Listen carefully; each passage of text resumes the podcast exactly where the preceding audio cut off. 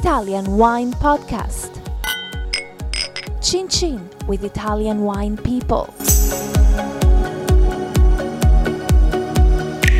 Hello, this is the Italian Wine Podcast with Monty Waldin.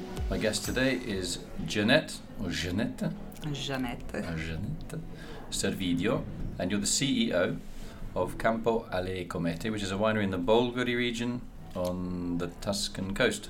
On the Tuscan coast, uh, a quite new project. Uh, Campo alle Comete means uh, field of comets. And we found this uh, very nice and evocative uh, name for the winery in history books in Bolgheri, and it was uh, so na- nice sounding that we uh, decided to take this name for the winery.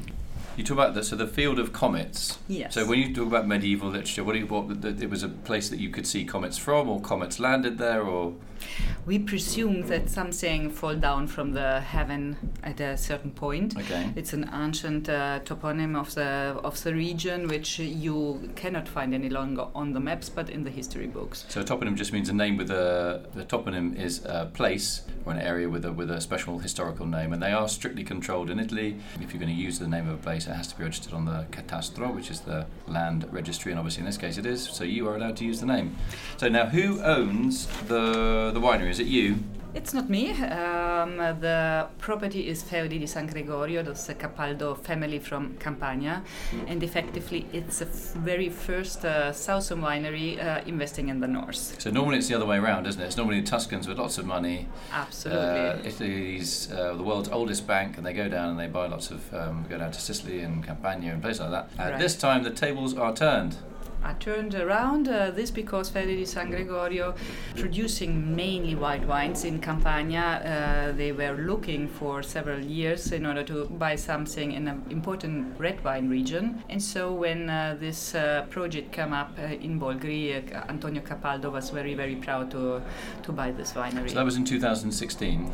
2016 in February, and it was an existing winery uh, from uh, the family Guicciardini Strozzi, who uh, Have vineyards in did in San Gimignano, yeah.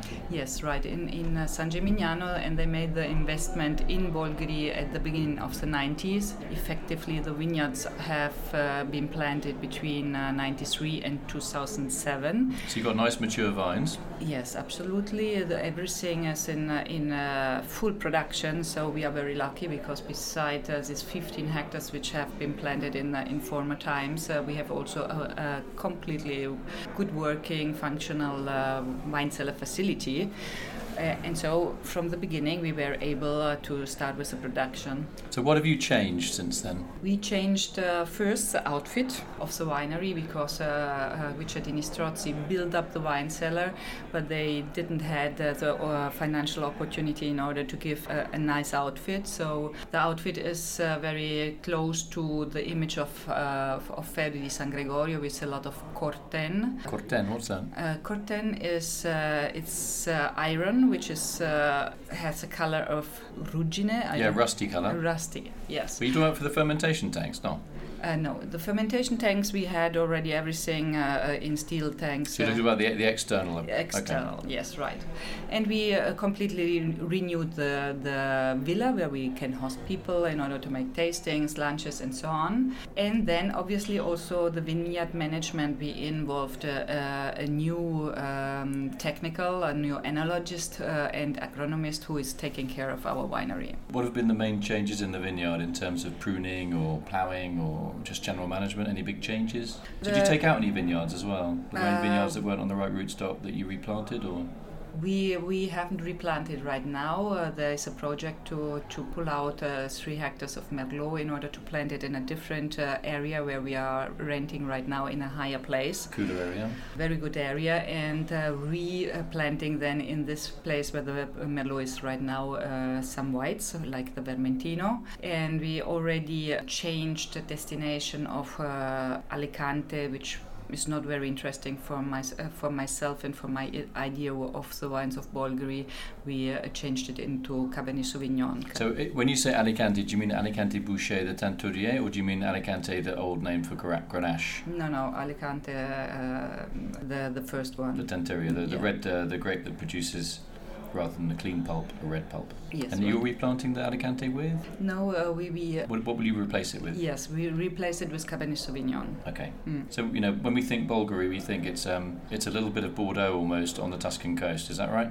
Bolgheri is uh, called the so-called Medoc of uh, Italy, and here effectively the best growing grape varietals are the Bordeaux grape varietals. Why do they succeed then? What makes it special? The soil conditions are very, very similar to Bordeaux, but not so distinctive, uh, separated like in Bordeaux. In Bordeaux, we have the left hand, uh, the left bank of the river and the right bank of the river. So left And- back mainly Cabernet, right back mainly Merlot. Yes, right. And in Bolgheri, we have the, the same uh, uh, or very similar soil conditions, which are splitted uh, all over the territory. And uh, effectively, Incisa della Rocchetta, when he married into this uh, uh, territory in uh, during the Second World War, Sassicaia family. Yes, Sassicaia family, you are very well prepared. He saw the very similar condition and introduced for the first time in 44 the Cabernet uh, in, in Bolgheri. And uh, nowadays, for the disciplinary of Bolgheri, the three main grape varietals are Cabernet Sauvignon,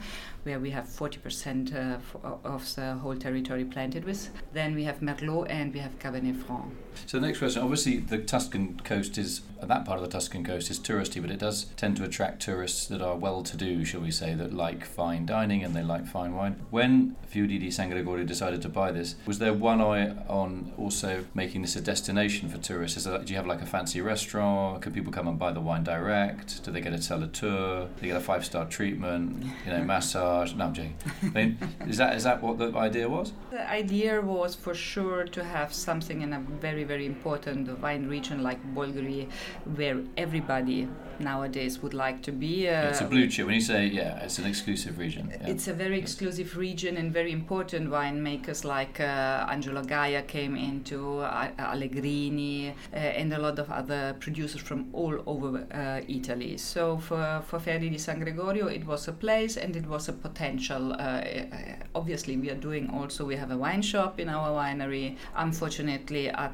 actually, we don't have rooms in order to host uh, people, but we are our doors are open in order that everybody can come in uh, with an appointment. Then we take a lot of time in order to, to feel people uh, comfortable and to learn about Bolgheri. Uh, without an appointment, you can stop by in any case six days a week uh, in order to taste our, our, wines at the wine shop uh, and to make a, a brief uh, cellar tour inside the, the winery and buy also some wines if you like them. So, wh- what is the communication like in Bolgheri? Because I, I spent a lot of time in Brunello land in Montalcino, and there are about 250 producers. So, it's quite a big herd of animals that you have to corral every day into the barn to try and get them together to talk, which isn't always easy. Uh, in Bolgheri, it's a little bit, um, it's even more exclusive, we could say, and you've got a smaller, it's a smaller pack, a smaller herd. How how well do you guys get on with each other? I mean, obviously you're promoting it as a five star area, luxury accommodation, five star dining, premium price, super premium price wines in the main. How do you how do you make sure everybody's on the same page?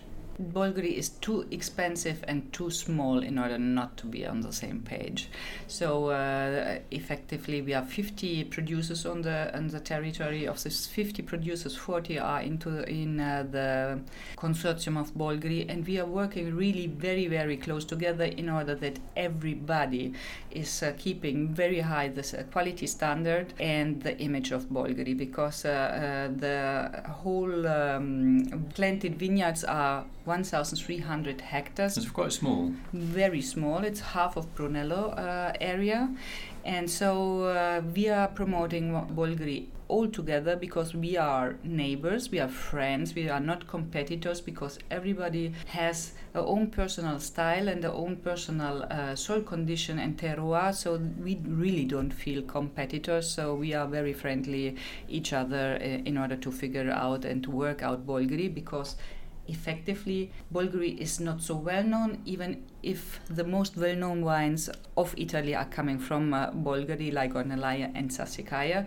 which made uh, uh, Italian wines well known all over the world. Yeah, it gave them a, a stamp on the international market, didn't it? Of super premiumization and aspirational, um, aspirational red wines, which kind of pulled other regions um, into the I'm not saying the 20th century, but pulled other Italian regions um, to aspire to reach those uh, those heights. Yeah. Absolutely, yes. And to make uh, Italian wine uh, known as quality wines on on the international market, based on the quality we can have in Bolgheri, obviously, then other uh, producers came in and uh, would like to be on this uh, territory in order to show what uh, what can be can be done here. Okay, final question. Just the main market. I mean, well, how much do you sell? Do you sell from the winery? If I drive in and make an appointment, can I yes. buy from the winery? So, ro- roughly, what percentage of sales are direct from the winery? You know, actually, it's uh, quite small because we started only a year ago in order to market our wines. But uh, I think in the future, because Bolgheri is very attractive and the the tourism uh, is high level tourism, we can uh, sell up to 10% of our, our of our production in inside the, the winery. This is a very realistic uh, preview. Actually, obviously, we have to work in order to, to arrive to this. Yeah, I mean, 10% doesn't sound a lot, but it is actually quite high for direct sales um, for the winery. In, in, in, in Europe, in Italy, uh, yes, because uh, you know, in in America or in in other countries, in in Australia, the distribution is completely different. So uh, maybe for uh, in America, you can also uh, sell 50% of your production in the winery, but in Italy, 10% is quite a good number of, of sales because you know we are we are, we are having more than 100 sales reps in Italy selling our wines directly to, to restaurants and shops. So these are obviously very very uh, strong on the market. Yeah, it's funny you mentioned California. One of my early jobs in wine was working for California Wine. I was the little guy in the wine shop, and on Saturdays, um, you know, we had obviously Americans mainly would come in and ask to taste the wine. So I got a good experience of um, of working in a winery wine shop.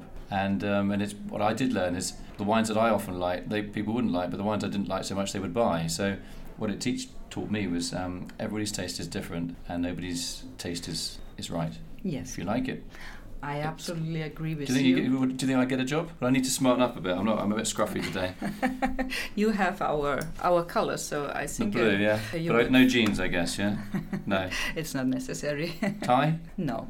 Oh, we okay. are not so formal. Uh, you know, wine business in the meantime is not, not any longer a business only for for high level and only occasional drinking. It's uh, everyday drinking and so enjoying, and it makes uh, the day becoming more beautiful and uh, more interesting. So uh, tie and uh, and so on is not any longer necessary in, in the wine business. Okay, well I'll stick an application in the post to you, uh, seeing as you're the CEO of Campo alle Comete, Jeanette Servidio, which is a lovely French-Italian mix. It's uh, a lovely French Italian mix in the name, uh, but in reality, it's a lovely uh, German Italian mix because my mother is German, my father is Italian. okay. All right, Jeanette, thanks very much for telling us about Campo alle Comete and in particular about um, what's going on in Bolgheri right now. Uh, new project, um, I think a very exciting project. Antonio Capaldo is a very dynamic young man, and you're going to do some great stuff, uh, both for your company in particular and Italian wine in general, I guess because you make a lot of noise, but what you the noise that you make is always nice to listen to. Thank you uh, for for taking the time to talk with me. Uh, the our uh, project for sure is ambitious, and we will uh, for sure be a new upcoming star in the in the Tuscan and oh upcoming star the comet we got it it's that's synchronicity that we're getting in the idea that's fantastic you know uh, that's that's great you should if you listen if they fire you could write scripts for movies or something like that you'd be great you'd be fantastic good so I want to say thanks very much again to Jeanette Servidio uh, CEO of Campo alle Comete in Bolgheri on the Tuscan coast great to talk to you very very entertaining and I uh, look forward to seeing you in the Maremma and the Maremma. You and everybody else who would like to. Oh, I wouldn't visit. invite the crew here. They'd be drinking. They'd empty the whole wine shop and the cellar within about three seconds. Okay, then only you. Okay, nice to meet you. Bye bye. Thanks Thank you. Follow Italian Wine Podcast on Facebook and Instagram.